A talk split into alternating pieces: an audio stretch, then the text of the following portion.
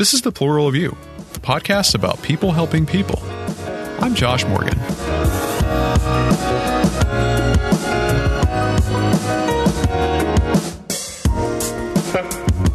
I'm a sociologist and a writer, and I use this podcast to share stories from people who are making a difference in the lives of others. People like you and me. Laura Hale is the founder and president of the One Good Deed Fund, a nonprofit organization that's building community in the Old North End neighborhood of Burlington, Vermont, one good deed at a time. She's established a fund to back local residents who have ideas for small acts of kindness but can't afford to make them happen. So far, the fund has been successful at bringing people together in Burlington that may have otherwise never met. I talked with Laura recently about the project and about her work, and I'll play our conversation in a moment. There are lots of things I like about Laura's approach to building community. She understands that communities are built one relationship at a time, and she structured her fund to facilitate one on one interactions with that in mind. She also makes a point to get people talking on the same level about their needs, instead of one person imposing their expectations on another and calling it help. I like that she recognizes the problem of overlap in the nonprofit sector too. And plus, I'm not aware of any other organization that connects people quite like hers. I really enjoyed my conversation with Laura. I probably related to her more than anyone I've talked to so far for the plural of you. I hope you'll find her story and her mission inspiring in the context of feeling powerless or scared. But just remember if you're tired of how things are going, then be the person you've been waiting for. That's what people like Laura are doing. Here's Laura Hale, founder and president of the One Good Deed Fund. Hi, Laura. Hi, how are you? I'm great. How are you? I'm good, thanks. I feel like I should be quiet for a moment and let you take a breath. It seems like you have all these different things going on. Oh, no, weekends are always more quiet for me. Don't worry about that. oh, good. Okay. if you called me on a Thursday or something like that, I'd probably be like, okay, I have 10 minutes, go. but no, I'm fine. Thank you, though. Okay. So I discovered you and your work because of the One Good Deed Fund. Mm-hmm. Would you mind explaining the purpose of the project? Sure. The idea is to connect neighbors who wouldn't necessarily otherwise know each other. And the way we do that primarily is by giving out gifts or grants of $100 or less to individuals who want to do a good deed for someone else but need funding to help make that happen. And specifically people who live in the Old North End of Burlington, Vermont. Are there specific problems that you're looking to address in Burlington? Yeah. So I've been in Burlington for about, goodness, 15 years now. And I came from right outside of Boston and moved up here after college. And it's a, it can be a really difficult place to break into. How do you mean? I, I mean, it's people who are from this area tend to already have their connections. Oh, I see. Yeah. And it's a college town. We have a university and two colleges in here, but it's also the largest city in, in Vermont with 42,000 people. So it's small. And there's a big transient population of students and people who are coming here for jobs and I've heard from a lot of other people who had a similar experience to mine that it just can be really isolating. And in the Old North End specifically, we're the highest section of poverty in the city. We also have the highest amount of diversity. We have a, a, a large community of different former refugees living here, which is fantastic and because Burlington is a, um, an international resettlement community. And we, so we have all of the ethnic markets. We have a lot of languages spoken here. We have two elementary schools. We have all of these things that are vibrant and wonderful, but we also have poverty and we have drug crime and we have three quarters rentals and very few owner occupied single family houses. So it's just a very continually transient part of the city. And I think when you have that, the connections between people break down pretty quickly if they ever start at all. And that's one of the things I really wanted to change. Goodness, I used to work for the city and I worked, um, I did community development work for the city. And one of the things that we had was the Center for Community Neighborhoods. There was funding through community development block grants from HUD to fund community development projects. So if people wanted to have a block party or if they wanted to have a dumpster come in so that people could throw out their trash or if they just wanted to have a connection or a, a community dinner or something like that, there was funding for it. I've never heard of that. Yeah, it's very unusual. The community development block grants through HUD traditionally get used for city support. Um, it tends to go to a mayor's office or a governor's office and just get used for, you know, whatever the city needs. But in Burlington, it had been sectioned off by the Community and Economic Development Office to have part of it specifically for community needs. And the funds have since dried up to the point where the Community Development Block Grant, CDBG money, is now specifically to fund an office in Burlington and then some nonprofit. So that pot of money is gone, which is one of the things I was trying to replicate with the One Good Deed Fund. But it used to be that there were there was an office in the city, there were places people could go if they were like, listen, I feel really disconnected when I'm seeing this issue in my community and I don't really know what to do. And that has sort of gone away. And I think once that went away, there was a real gap in, in how people could get involved in their community. And that's one of the things I saw. I, I continued to see people kind of suffer because they weren't connected to each other. And I really wanted to change that. And that's one of the things I, I had anticipated doing with the One Good Deed Fund. So, what is your day job? Ah, the, the, one that actually pays my bills. Thank God for it. um, so I'm the executive director of the Vermont Coalition of Clinics for the Uninsured. And that's a network of 10 free medical clinics around the state. Oh, interesting. Yep. It's a great group of people. I deeply, deeply admire the work they do. We joke that we're the safety net for the safety net.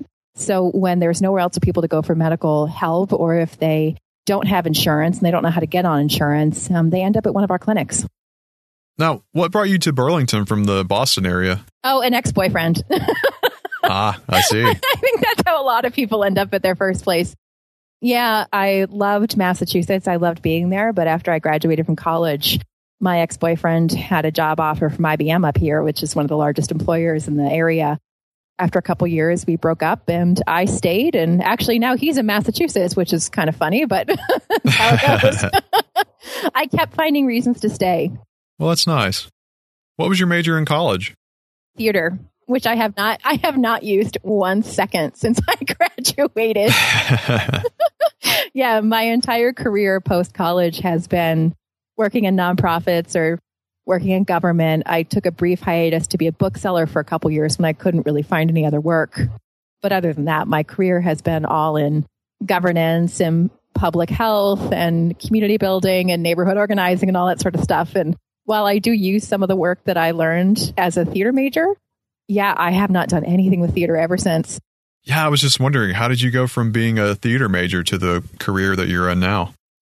Well, you know, I moved up here and I really thought I was going to keep going in theater. And I really liked sort of the really like strange experimental theater. So I was pretty highly un- unemployable when I left. but I had always heard that Burlington was a really big arts community. So I thought I would have no problem. And when I got up here, I realized that yeah, it's a really vibrant arts community if you expect to volunteer your time when there was almost no jobs yeah. for it, uh, which is, you know, true in a lot of places. And I saw an ad in the paper for a job working with nonprofits and technology. And I thought, well, that's interesting. I, I did some work with nonprofits when I was in high school, volunteering and things like that. And I have absolutely no experience in technology. So why not give it a shot? and I interviewed. It was a, an AmeriCorps Vista position with the United Way of Chittenden County. And it was a pretty interesting program where you were helping nonprofits use technology strategically, and part of the partnership was IBM. I interviewed for the position, and by the time I got home, they'd offered me the gig. And so, with almost no experience, wow, I took that position, and I have to say that I absolutely loved it. And then after that, I couldn't find a job after my Vista terms were over. So I was a bookseller for a couple years, which is what I'd done in, in college. But I knew after about a year that I really needed to go back into the world of mission based work. And I have been stuck on it ever since. It's interesting how that worked out. It is. I kind of feel like so many things happen by chance or happen just by this kind of gut feeling of, I should try that. You know, even with the spectacular failures that everyone has, there's still a reason you tried it. Like there was a reason I read that job description and thought, huh, I could do that. That seems kind of interesting. And I was right. It, it, it, did actually really fulfill me. So, coming back more to the present day, mm-hmm. is there a story behind what sparked the idea for the One Good Deed Fund? Yeah. It, you know, so, you know, I had worked for the city and I, I really felt a very deep connection to the people I was working with in the community and, and seeing the sort of spark in them of we can make this better. We can, we can make all of this better. And I was like, yeah, we can. Let's do this. Let's make it better. And then seeing the resources dissolve. And I was like, oh, you know, and it just kind of punches you in the gut. Um, I had been running the AmeriCorps Vista program for the city, you know, which is interesting. I got tied back into when I first started my career and I loved it. Oh, I loved it. and the funding went away. We lost our grant. And so I became a neighborhood organizer for the city on an interim basis. And again, I was just really touched by all these people who were really dedicated. And, and after that went away, I had about two years, I think, after I left that job where I was sort of doing consulting and things like that in the meantime. And I just kept going back to that. I was like, there has to be a way to make this work. There has to be a way to keep people connected in their community. I kept looking at other community groups. I kept looking at nonprofits and I kept thinking, okay, one of these is going to pick it up. You know, I was waiting. I was like, okay, someone's going to be this person. Someone's going to be this leader. Someone's going to take this on. it just didn't happen. And so I remember distinctly having a conversation with my friend Sarah, who is now a city councilor because she's amazing. And both of us just kept having coffee every week thinking, okay, what are we seeing? What are the issues we're, we're facing? How can we connect people to these resources? And we kept coming back to, okay, so that resource is gone. What are we going to do? It was a cold April day. Remember, I was in the shower and I was taking an extra long shower because it felt so good to be warm. And I was like, oh, son of a gun, I can fix this what can I start with? What can I do that's small? And it just sort of hit me. I was like, I can help people connect to their neighbors by doing good deeds. I had been gardening. I, I love gardening. I love plants. I'm a plantaholic. Me too. Yeah. Yeah. Oh, I love it. It's everything. I, I, I love watching them grow. I love the science of it. I mean, they're just miracles in nature. There's like absolute virtue in it. It is. There's nothing but wonder involved in watching a plant grow and thrive. And so I had created gardens in my front yard, which is very small. And I met a bunch of my neighbors doing it. I, I met neighborhood kids. You know, I had a couple of kids I worked with a lot who had a really difficult home life. And this was their sanctuary coming out in the morning and ringing my doorbell at six in the morning, which is well before I would like, wow. if they were really dedicated. Yeah. And we would spend hours out there and I showed them what were weeds and what were the plants and they helped me plant and it was their sanctuary as well as mine. And I had wanted to give plants to my neighbors so they could grow gardens, and I just didn't have the finances for it. That kept resounding with me is, man, I wish I had had some way to make this happen over the summer. But the thing is, when you're looking for funding, if you're not a nonprofit, there's almost nothing. Like if you're looking at grants, all of them say no funding for individuals. So I kept looking at that. I'm like, okay, here are the problems. People aren't connecting with each other. There's no pot of money for neighborhoods. My neighbors don't know each other, and everyone is sort of stuck in their own little world. Like, how do I fix this? And it just sort of hit me. I was like, well, well, heck, I could start a grant fund that afternoon. I just kind of decided it was going to happen. I actually didn't want to start it as its own nonprofit. I wanted to make it a fund that was attached to some other organizations because I really I I, I've, I've learned over the years that a lot of nonprofits start and they're replicating things that are otherwise being done. And I, I didn't want to do that. I've noticed that too. Yeah. Yeah. And so I really wanted to make sure I wasn't duplicating anything. If, if a structure already existed that I could just sort of hop onto, I was really interested in that. But the, the groups I talked to around town, pretty much everyone didn't have their nonprofit status or they just didn't have the structure for it. Yeah. So I probably within a couple days wrote the articles of incorporation and the bylaws because, you know, thanks to years in the in nonprofit world, especially a couple as a fundraiser, I was intimately acquainted with what those are supposed to look like. And I floated the idea to several people. I got feedback. I convinced a couple of my dear friends who were also very, very smart, very dedicated people to be my board members. And we started. You know, I think it may have been literally a month between when I thought of the idea to when I got my friends to be my board members and we were up and running. That's so cool. Now that this project's established, how do you get funding? We get it all from the community. Um, I started it with a GoFundMe campaign. I wanted to raise $800 because I wanted 400 to cover the cost of applying for a 501c3 status.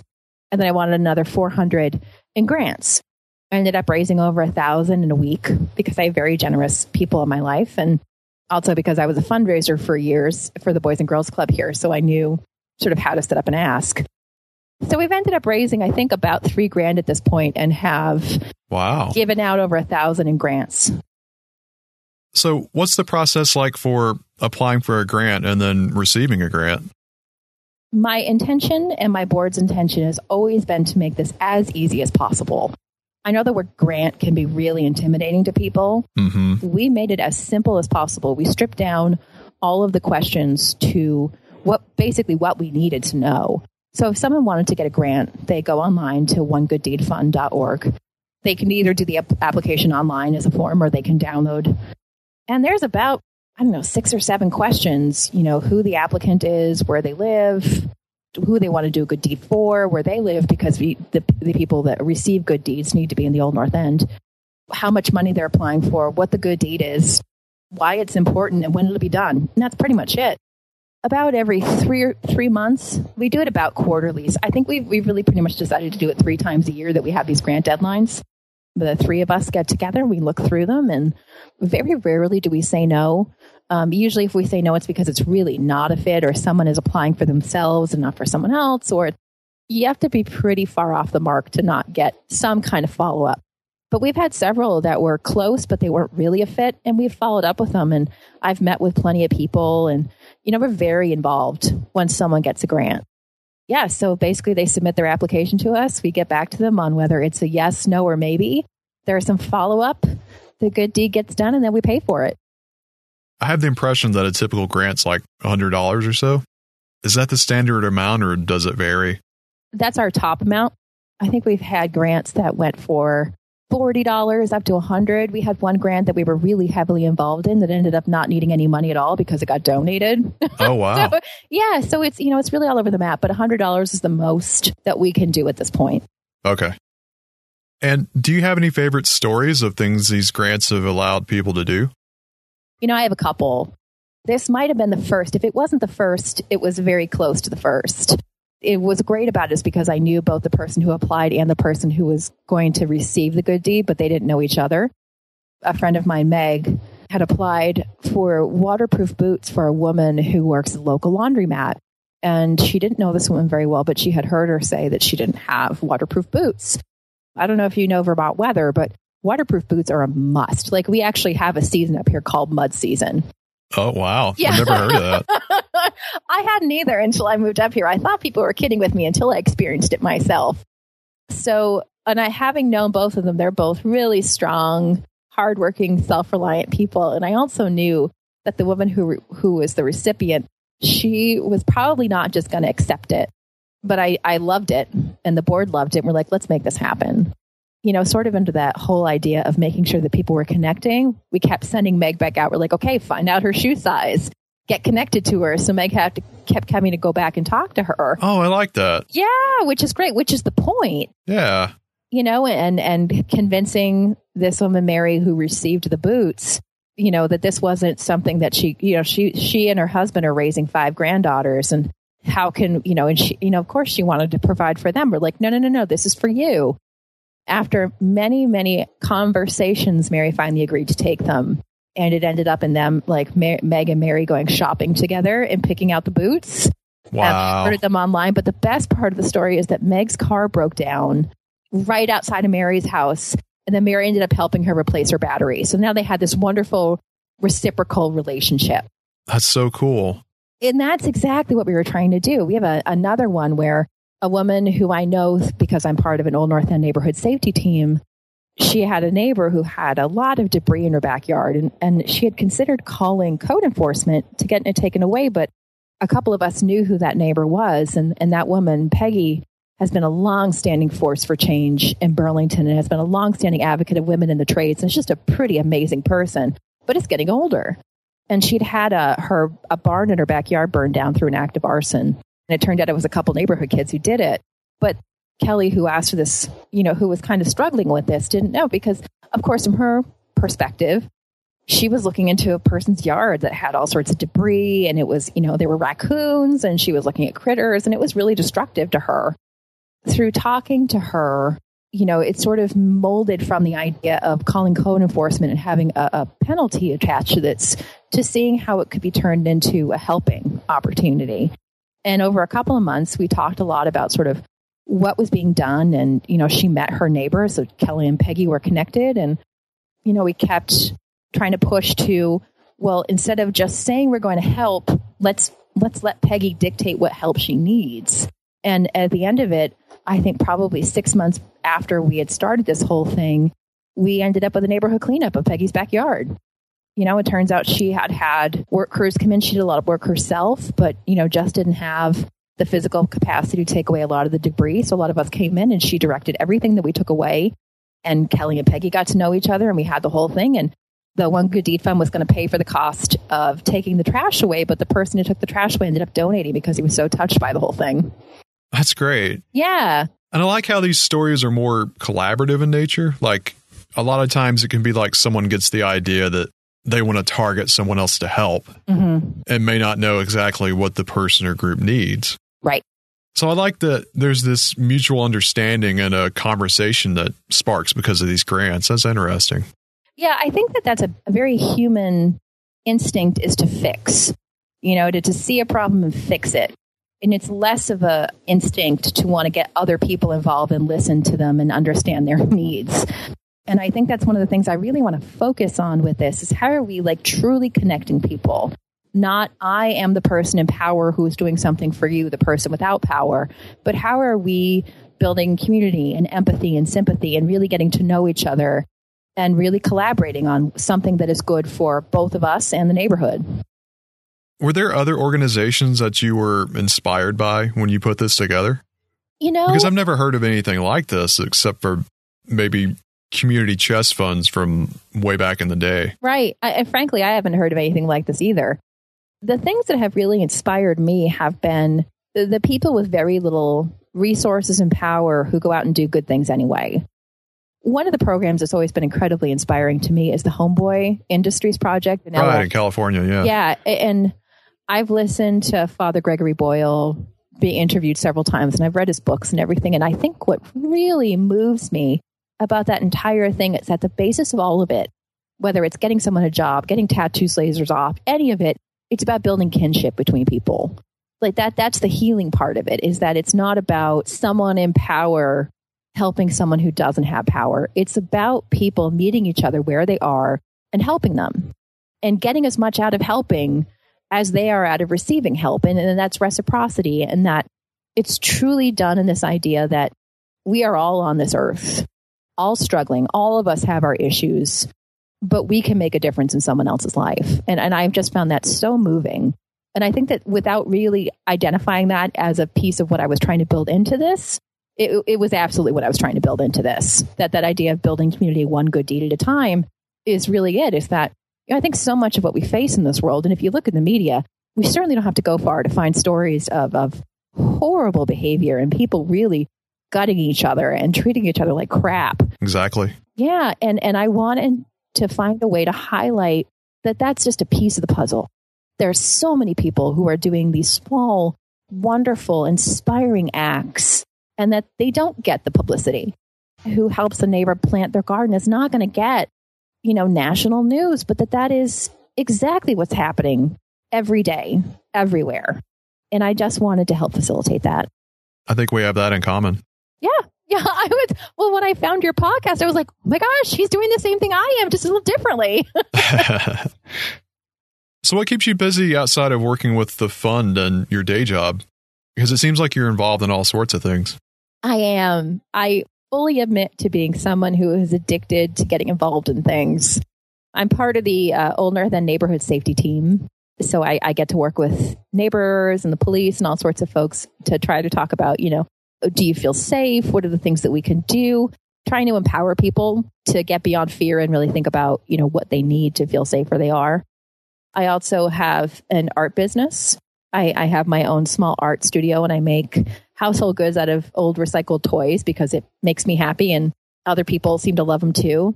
So you're a found artist? I am. Yeah. Okay. I, I do upcycles. I love it. I love scouring I honestly, I love finding discarded things that have this incredible beauty of them and, and sort of bringing that back to life. But what I really love doing, in addition to these these small projects I'm involved in, and you, you know, basically people contact me when they're like, "I have this idea, I don't know how to make it happen." I'm like, "Oh my gosh, we can do this." but I do um, consulting for artists who want to grow up their business, and I also teach professional development classes through Burlington City Arts here. I do consulting for nonprofits. So I'm kind of a fixer Interesting. yeah, I, I, I like helping people solve their problems. Yeah, I was going to ask, where do you think that desire to help people comes from? You know, it's interesting. I, I, I was interviewed a few weeks ago by a, a group of local folks. They asked me a lot of questions about where sort of this desire to, to work on this stuff happened. And truthfully, I had a really kind of crappy childhood. It was uh, really difficult, and I was really afraid, and I was very angry, and I was very isolated, and I wouldn't use the phone. Like, I was terrified. I was just scared. I excelled in school, but I was very different from my peers. And, you know, it was just, it was a lot of stuff. It was a lot of stuff. It was a lot of PTSD. And I was just angry and afraid, I think, for a, a big chunk of my young life and through college too. And, you know, in my, my early 20s, I got married and was in a bad marriage and got divorced. And so by my mid to late 20s, I was really alone. And I think that was a real turning point for me. I think I was 27 or 28 when I was finally like, I think that's what it was. It was my 28th birthday. And I was like, I can't, I can't do this anymore. I was like, I am living in so much turmoil and I hate myself and I, and I, I don't trust other people and I'm scared. And I just started breaking a lot of that stuff down. And I wish I could say that there was some really powerful, profound moment where that switch happened, but really it was finding myself being very lonely and saying, I just don't want to live like this anymore. Right. And and you know, all this time when I had been scared and fearful, the few people I did really trust in my life, I was incredibly loyal to them. And anything that they had wanted, I would help them. And so I sort of started to change the way I looked at people and understood that everyone had their own struggles and that the people who I was most afraid of were also afraid. And I started to build that empathy for other people bit by bit as I got older, I kept realizing that everyone was scared and everyone was fearful and everyone was angry and everyone was alone and that yeah. we were all just trying to get through this thing. It's true. Yeah. And I think once I made that connection, I mean, it might sound cliche, but my heart really opened up. And I started to view people not as a threat, but as potential allies. And where I had gone my whole life basically thinking that everyone was going to hurt me, I, I just sort of realized that everyone else had already been hurt. And I, I started to really just want to help people. Uh, and it became almost impossible for me to see someone else suffering and not step in. I don't know what it is. I don't know where it comes from, but I can't see someone else suffer and not need to step in and see what I can do to help. Mm-hmm. And I just have hit a point in my life where I see everyone as as doing the best they can. And whereas when I was younger, I saw everyone as a, a force for great evil, I, I think now I just see everyone as a force for great good. And I realize that some people need more helping hands to get to the place where they can really exercise that good than others. But that we're all capable of it. We're all capable of great good. I got to tell you, when these when I give out the grants, it is just when I tell people they're getting a grant, it, it makes me so happy like I will fundraise till the cows come home to give out money to help someone do something nice for someone else. Like it just makes my day. That's so great. And thank you for sharing that. I think a lot of people can probably relate to those circumstances. Like I know I I sort of had a messed up childhood too and it's like you said there wasn't one event that sort of flipped my direction. It was a a gradual change that happened over time. So I'm glad you're doing okay now though. Yeah, it's you know it's funny. I've I've my closest friends are people who also had difficult lives, and I think we all just sort of bond in that mutual face of, man, we have gone through some stuff, but look where we are now. Mm-hmm. You know, mm-hmm. and it dictates your sense of humor, and it dictates everything, and we are incredibly strong people. But I think that that's sort of a, a mistake that people make is they think the people who are leaders and the people who are helpers, like we must have had just had the perfect lives and I think the people who make the strongest leaders and the strongest helpers are the ones that have been through it and back. Makes sense. Yeah. You know, you know, I feel like one thing I continue to see is that the more community connections you have, the more safety net you have, the more positive interactions you have in a day, the better able you are to handle all the crap that gets thrown your way. And if That's I can, right. and if I can do that for the one good deed fund in addition to the other stuff I'm doing, then I am just absolutely thrilled. So if anyone were to hear this and felt inspired to start something similar in their own area, Would you have any advice that you would give? Like, is there anything that you would do differently that you've learned? I don't know that I would do anything differently. I would recommend people reach out, reach out to other groups that already exist, reach out to people who have the professional expertise to make this stuff happen, ask a lot of questions, figure out if you're trying to solve, like, I mean, I, I say this to people I work with when I'm writing grants too. Like, how do you know this is a problem? Are you trying to solve something that doesn't actually exist? Really understand the other resources that already exist, understand how they work, what the shortcomings are, what the successes are. Just keep asking questions and you'll come down to the heart of what you want to do. But I would say a big piece is who are you bringing in with you? Like, especially if it's a problem for that people are, are facing, are you bringing them in with you? It, you know, are you empowering the people who are having the difficulties that you're trying to solve? You know, are they part of the leadership structure? Are they part of the people making decisions? You know, we have enough top down structures in this world. You know, don't recreate one. And I think that goes back to what we were talking about earlier about the One Good Deed Fund inspiring collaboration yep. rather than trying to target people. Yeah, absolutely. We all have enough moments in the day where we are the recipients of other people's decisions. And I really, really encourage people to bring as many folks as possible in on the decision making process. So, where can we follow you or the One Good Deed Fund online? The main way to keep in touch is through www.onegooddeedfund.org. We are on Twitter and Facebook. It's facebook.com slash one good deed fund. And same thing with Twitter. It's at one good deed fund. Okay. Is there anything I haven't asked that you would like to talk about? I would just say that, you know, we can all do this. I, I think it's very easy to stand outside and say, well, I don't have the knowledge. I don't have the time. I don't have the resources. But you can do small things. I mean, I think that's really what I want to encourage people to do is small good deeds make a big difference. That's true. There, there are a lot of research on kids that are in foster care that while your average child who's in a loving home has about 30 positive interactions a day, kids in foster care have like one positive interaction a day. How are you supposed to build resiliency? They don't have that. And I would say that that falls true for all of us at different parts in our life Sometimes we have one positive interaction a day, and sometimes we have 30. And there's a lot of research too that says that it takes five good interactions to outweigh one bad one. And, and I really just encourage people to be the positive influence there, even if it's something small, even if it's asking to hold a door for someone if they need a door held. You know, it's it's really small things, but those are really the game changers. Right. Well, I guess that's all I have. Okay, great. I've really enjoyed this conversation. Thank yes. you for making time. No, thank you so much. I was so happy to be asked. It's like I, I've for some reason lately people have been asking me to talk about this stuff and i'm like i will talk to anyone about this stuff. Yeah glad to do it. Yeah fantastic. Yep. All right laura have a good day. You too. This is the plural of you.